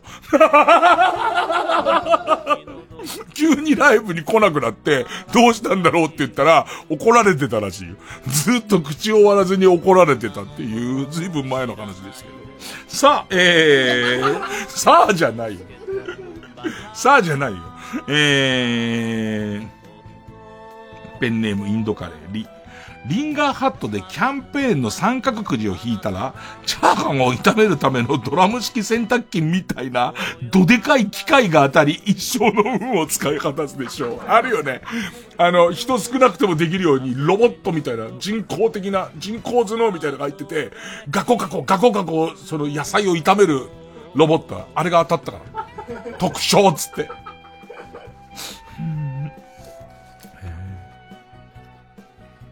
えー、ペンネームソフィーと双子の姉妹。リ、リンドバーグの今すぐキスミーを歌っていたら、後ろからご本人登場で、プロペラ機に乗ったチャールズ・リンドバーグが飛んできて、一瞬にして粉砕されちゃうかも。うーんっていうところのあの、プロペラのとこにバルって行くんだろうね。バルっつって観客席のところに横一文字に赤いしぶきがブワーってなってるんだろうね。で、あの、それ首だけバーンいってるから、手はガッツポーズを突き上げたまま、ウォウウォウつってるから。ウォウウォウの 今すぐキスミンとこでバラって感じで、ウォウウォウは、手はウォウウォウ動いてるからね。えー、ペンネームジャガヤマリコ、ル、ルシファー吉岡から笑いの部分をすべて抜いた男が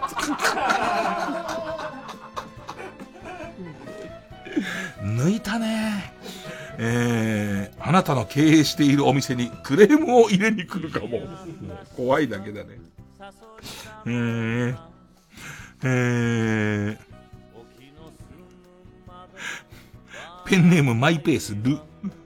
ルーベンス展が先週で終わっており、今週から長い5点になっているので、もうこんなに疲れているのに、天使は来ないだろう。やっと見れたと思ったのが、もう結構仮面の原画ですからね。あそこのとこなんかその、すげえ教会の、の絵があると思ったんだけど、終わってるから。先週で終わってるから。結構仮面のおっぴろげジャンプの映画。えー、ペンネーム、大自然守るル、ルバンパーティーにルバンを毛糸で繋げたビキニを着ていったが、ほぼほぼ隠れないけどね。乳首だけだけどね。乳首も小さめの人がやっとだけどね。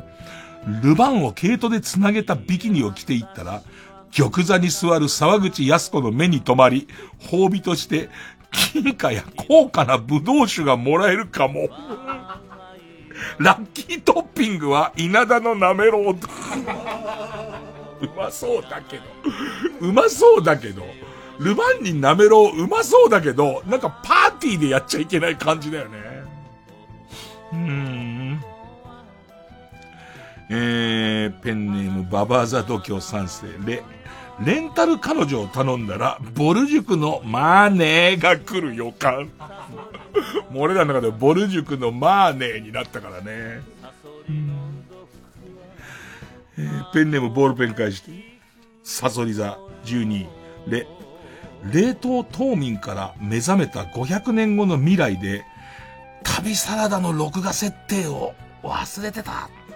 ということに気づくかも。うーん。ロー行こうかな、ロー。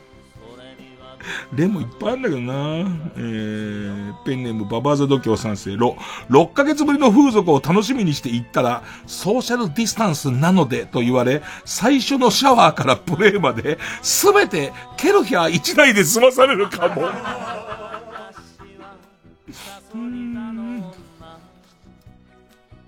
えー、ペンネーム、美味しいお水のプール、ロ。ロケットランチャーを持ったウィリアム・テルが頭上のリンゴめがけて発射。見事リンゴに命中するも、結局吹き飛ばされてしまうかも。ラスト、ペンネーム神戸之助、ロ。ロスのことを LA と呼ぶのに、アメリカに行くどころか、本州から出たこともねえお前のアメリカかぶれは、今日も治らねえ。口もくせえし、母親は万引きで捕まるし、大変な一日になんだろうな。ラッキーアイテム？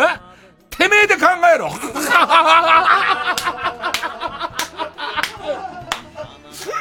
もう12位だからね。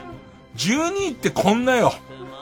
いやー、ということで、いやー、すげえな。今日のサソリ座12位カルタでした。対するはこちら。星一つクソレビューカルタ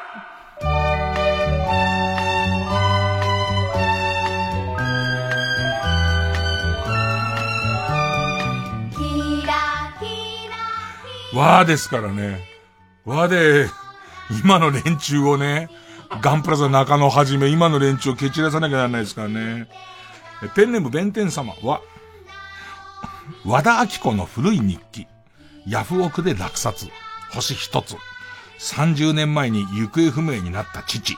警察は頼りにならず、ここまで僕は個人的に後を追ってきましたが、どうやら秋子の自宅で首の骨を折られて埋められたらしいのです。しかし、決定的な証拠がない。そこにこの出品を見つけて落札したのですが、届いたのはただのレコード。何故に父を殺め、どこに埋めたのかが書かれた日記帳だと思っていたのに。うん。あの頃は歯じゃねえっつうね。歯のとこで首を折った可能性ありますけどもね。あの頃。ねえ。うーん。ペンネームそろそろ旧姓中山。星一つクソレビューカルタは、ワールドカップのサッカー日本代表レプリカユニフォーム、えー、アディダスオンラインショップにて購入、星一つ。これで応援にも身が入ると思ったのですが、試合直前に私の習慣が決定。本当はユニフォームが着られたはずの試合当日は白黒のストライプの服を着させられました。三浦和の気持ちを理解できたか、できたので、かろうじて星を一つじゃない。外れるのは数、三浦数じゃねえっつうの。ペンネーム、新しい牛。は、わさビーフ。アマゾンにて購入、星一つ。銀座の寿司店で20年修行した結果、ついにのれん分けを許可され、自分の寿司店を開くことになりやした。そんな中、最も安いわさびだったので購入しました。なーに自慢の包丁さばきで、ニーフの部分だけを切り落として使えば と思ったんですが、届いたのはポテトチップスで、ハマチとシャリの間に挟んでは見たものの、このままじゃ、ミシュランの星も一つしか獲得できないでしょ。最悪でさって書いてあるペンネーム伊勢原のくまモ。Wi-Fi ルーターー。アマゾンにて購入。星一つ。早速スマホを Wi-Fi につなぎ、実録、実録、知女童貞狩りを見るも、童貞のはずの男の腕にタトゥーが入っているわ、腰の振り方が妙にこなれているわ、挙句の果てには、フィニッシュは見事な感謝をする始末。こんなやらせを見せられるとは、残念ですが、星は一つとさせていただきます。Wi-Fi ルーターの星なんだけどね。うん。ペンネーム形状記憶老人は、Wi-Fi ルーター。山、山田電機で契約。星一つ。会社のリモート会議に使用した際、パンツを履いていない状態で立ち上がり、下半身を露出してしまうという事故を起こしてしまいました。上司に怒られるわ。包皮は剥き忘れていたわ。立つ瞬間にフリーズしてくれればよかったのに、電波がいいのも考えもんだ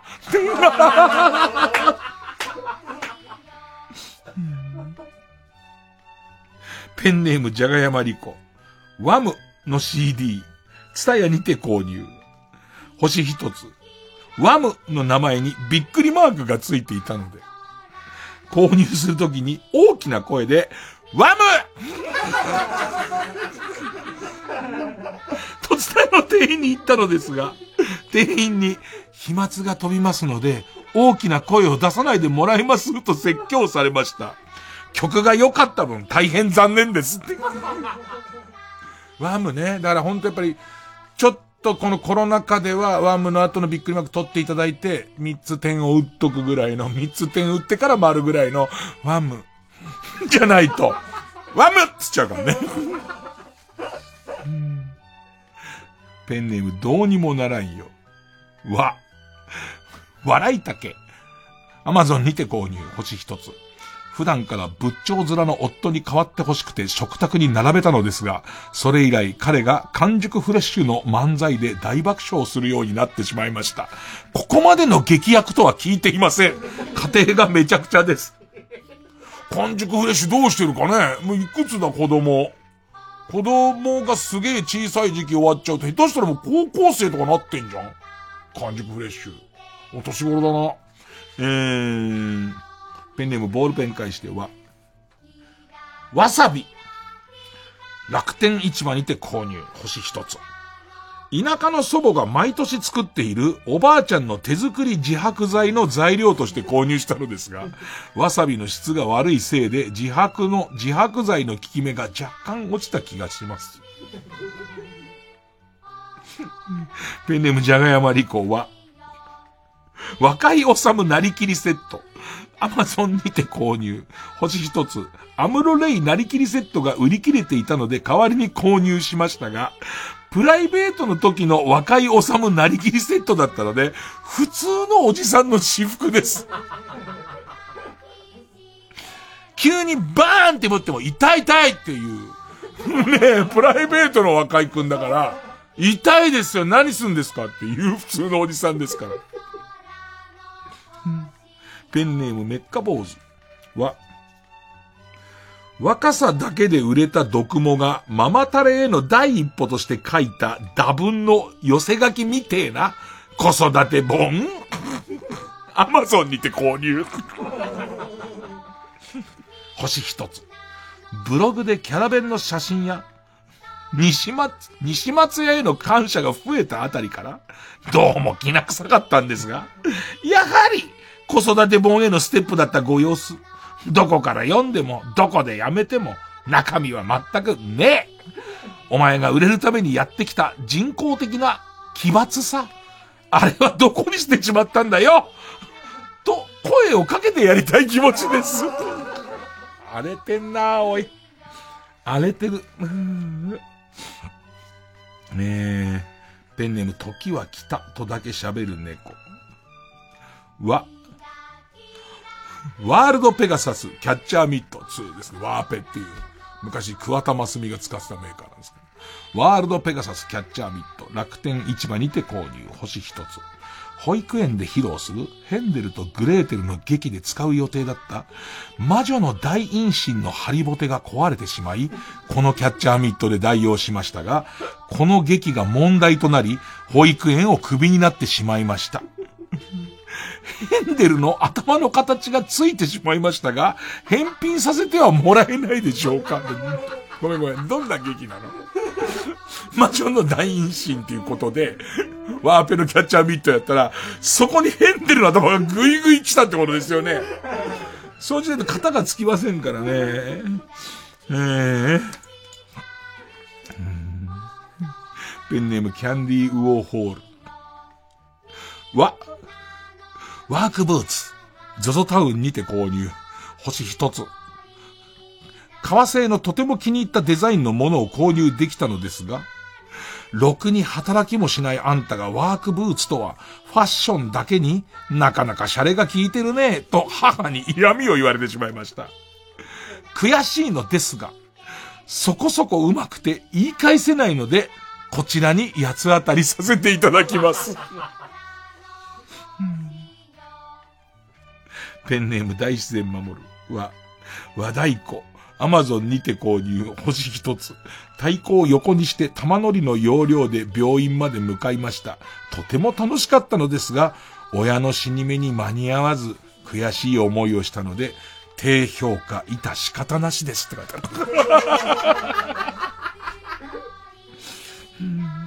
ペンネーム大自然守るは、もう和だからさ、そら出るよね、涌井恵美。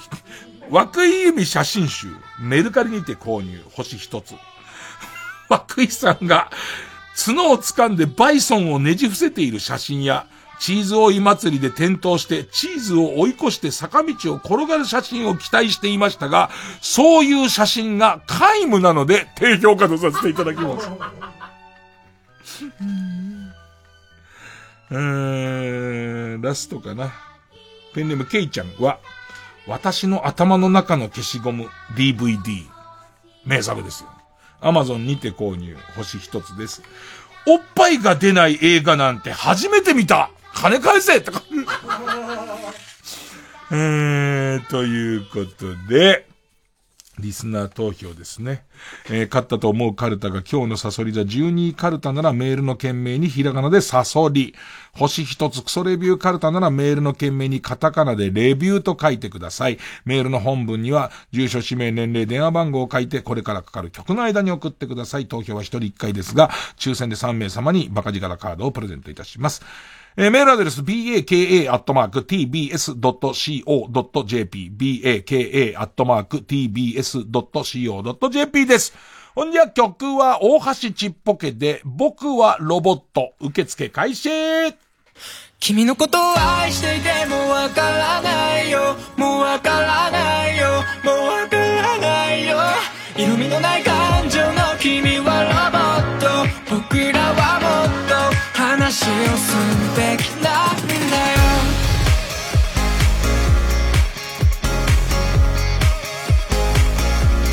たどり着いた境地は安定。言葉なしの幸せがあって。毎日が秋の日暮れのよう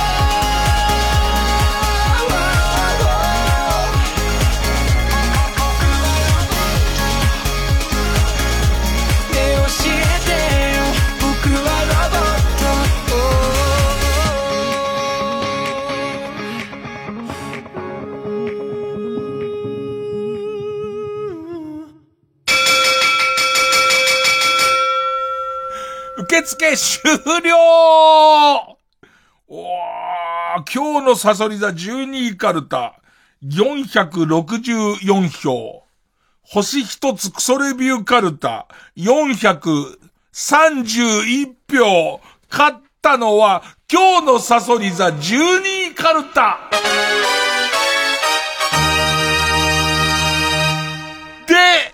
負けた星一つクソレビューカルタ3連敗ということで、今週で終了でございます。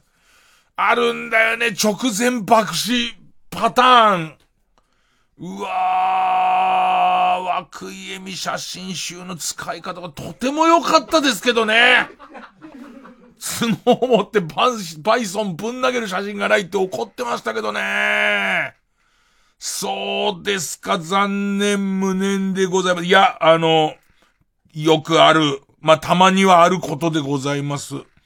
ということで、来週のチャレンジャー発表します、こちら。ギャグリサイクル芸人再生工場カルタ。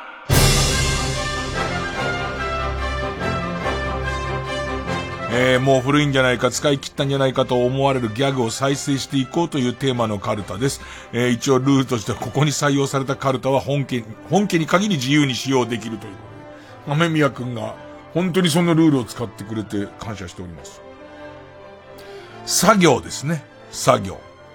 えー、例題です。例題は、まあ、クールポコ流行ってますが、ペンネームスズムシ食べた。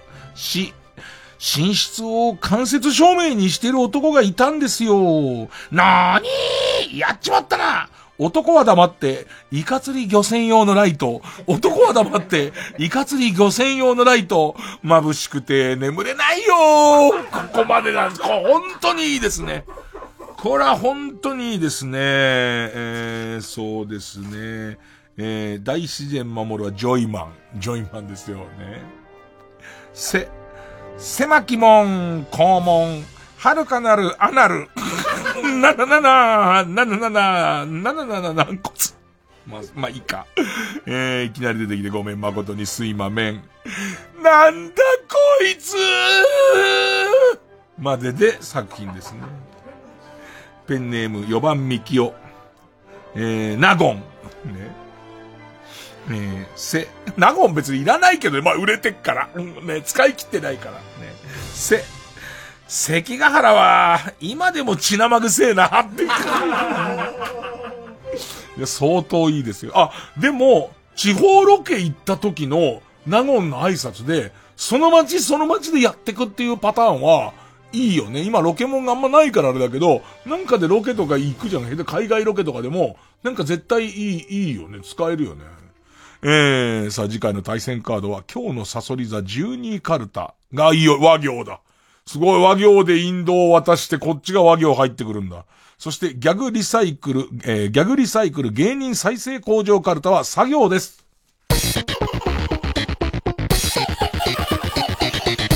月曜ジャンク、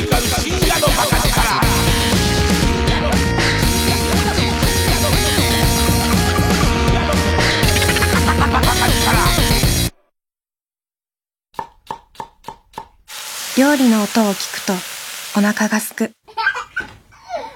子供の笑い声を聞くと笑顔になる。泣き声を聞くとハラハラ心配してしまう。魂のこもった歌声を聞くと震えるほど感動する。応援の声を聞くと力がふつふつみなぎってくる。世界を広げる音がある。ラジコをつけて音に心を傾けよう。スマホや PC から無料でラジオが聴ける。ラジコ。毎週金曜夜12時からのマイナビラフターナイトでは今注目の若手芸人を紹介しています。ゆう、ザトウイチ見て泣きます。すごい大人。空っぽだよ入れてこい。マイナビラフターナイトは毎週金曜夜12時から。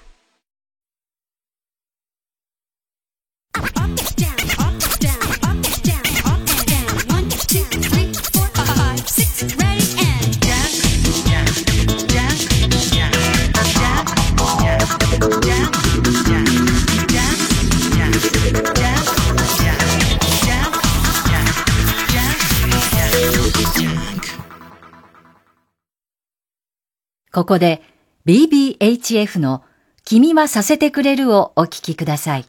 黄金の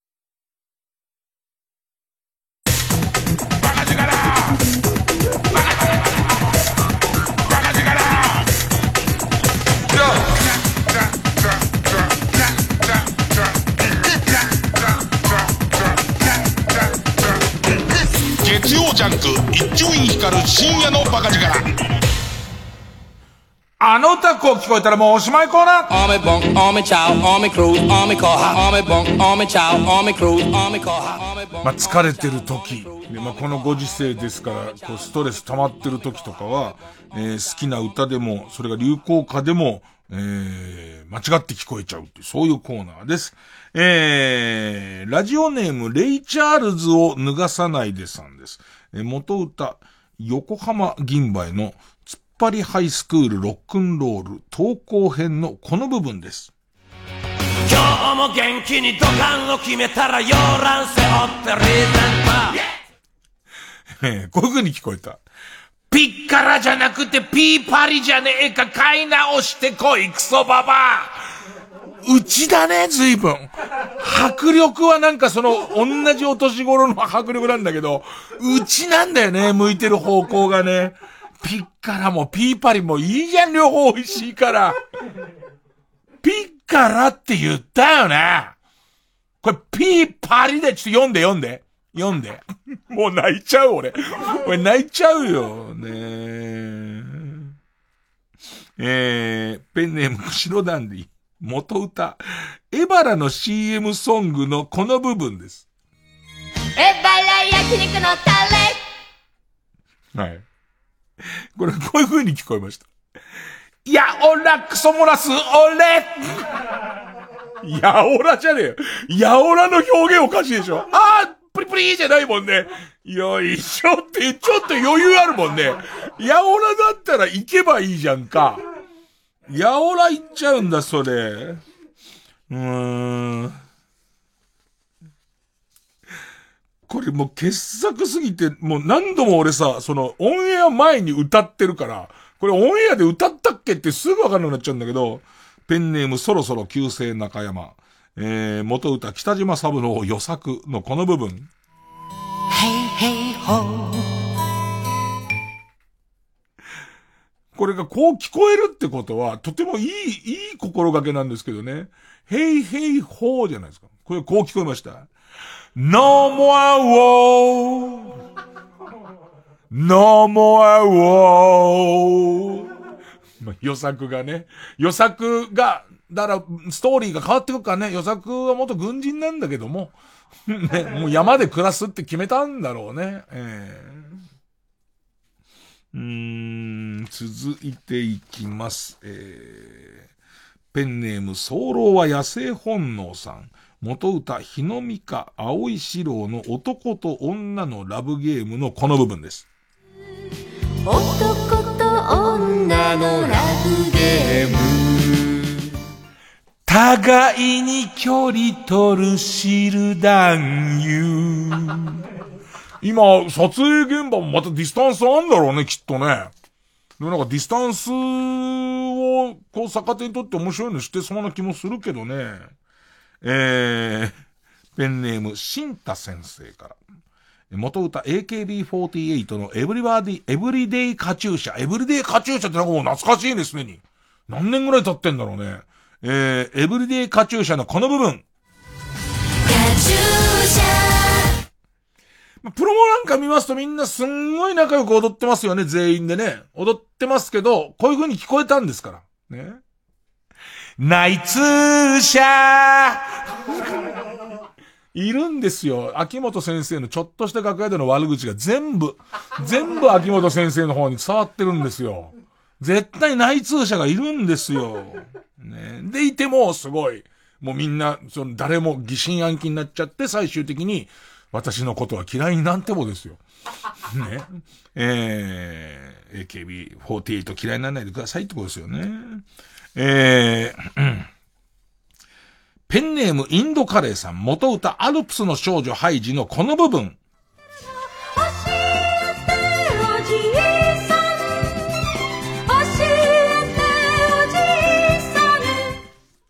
この部分こういう風に聞こえてます？戸籍上おじいさん。戸籍上おじいさん。線引いてますからね。おじいさんって普通におじいさんっていう感じじゃないである。私の中では一線あってのあなたですからねっていう。ねえ。えー、ペンネーム桑渡りえを。元歌。平松絵里。部屋とワイシャツと私のこの部分。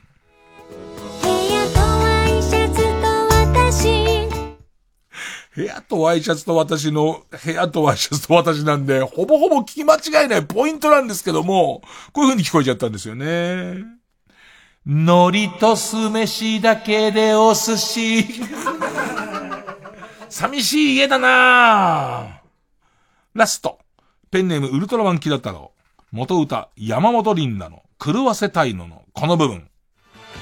ぼやぼやしてた私は誰かのいい子になっちゃうよ。リンダすごい好きです、僕は、この歌が。ね。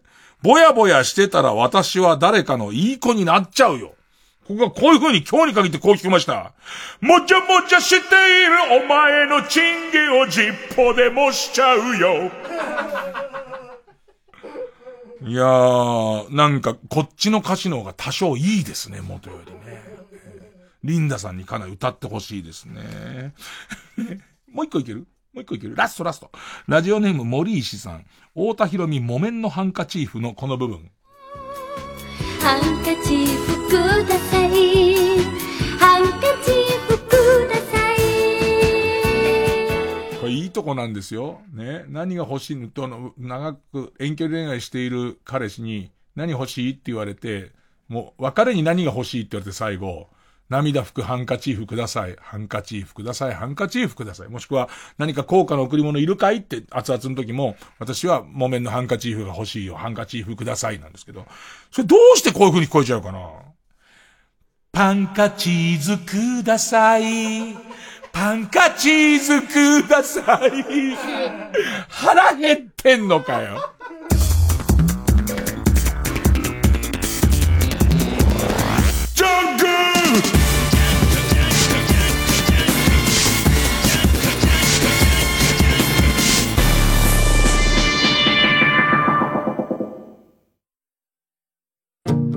関取花です。音声ガイドに特化したアプリケーションサービス耳たぶにて関取花のどすこい散歩ラジオが配信中。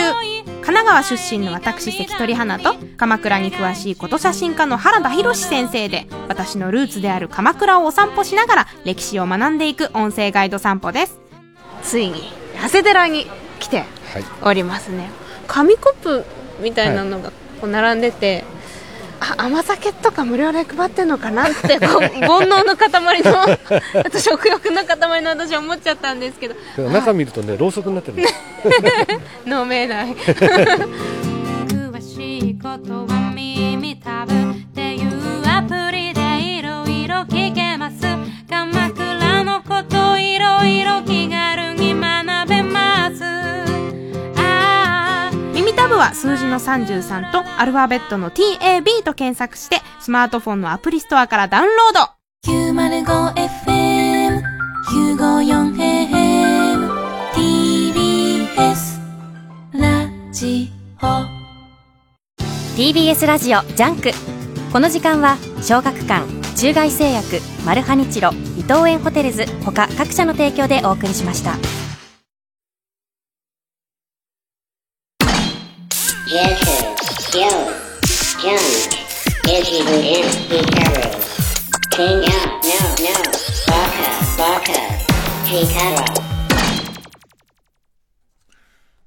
なんか木綿のハンカチーフ頭残っちゃうなぁ木綿のハンカチーフは最初に恋人よ僕は旅立つだよね。で、東へと向かう列車で。で、まあ街に着いたら、その花枝街に着いたら君に贈り物を送るよって言うと、あのー、欲しいもんないから、一番は都会の絵の具に染まらないで帰ってきてねって言うんだよね。それで、二番は、えー、っと、都会でその遠距離恋愛始まるんだけど、指輪を送るよって言うんだけど、えー、と、そんな高いものいらないから、会ってキスがしたいみたいな話なんだよね。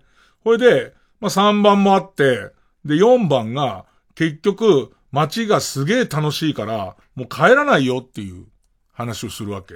で、最後にわがまま言わさ、言わせてくれと。今までは、プレゼントいらないいらないって言ってきたけれども、あのー贈り物をねだるわっていう、ね。で、最終的に、パンかチーズくださいっていうことなんで。まあ、一応ツッコミとしては、両方もらえば、パンかチーズ、パンとチーズ俺はもらっていいと思うんだよね。ここまで長い間、待って遠距離で男の勝手に振り回されたんだから、そこが、で、もっと言うと、えー、あなた最後のわがまま贈り物をねだるは、ねえ、涙拭く木綿のって本当入ってんだよね。パンかチーズだから、涙拭くのに、チーズとパン使うやつだから、まあ別れられて当然ちゃ当然なんだけどね。あー、ラジオやってる時だけが楽しい。寝て。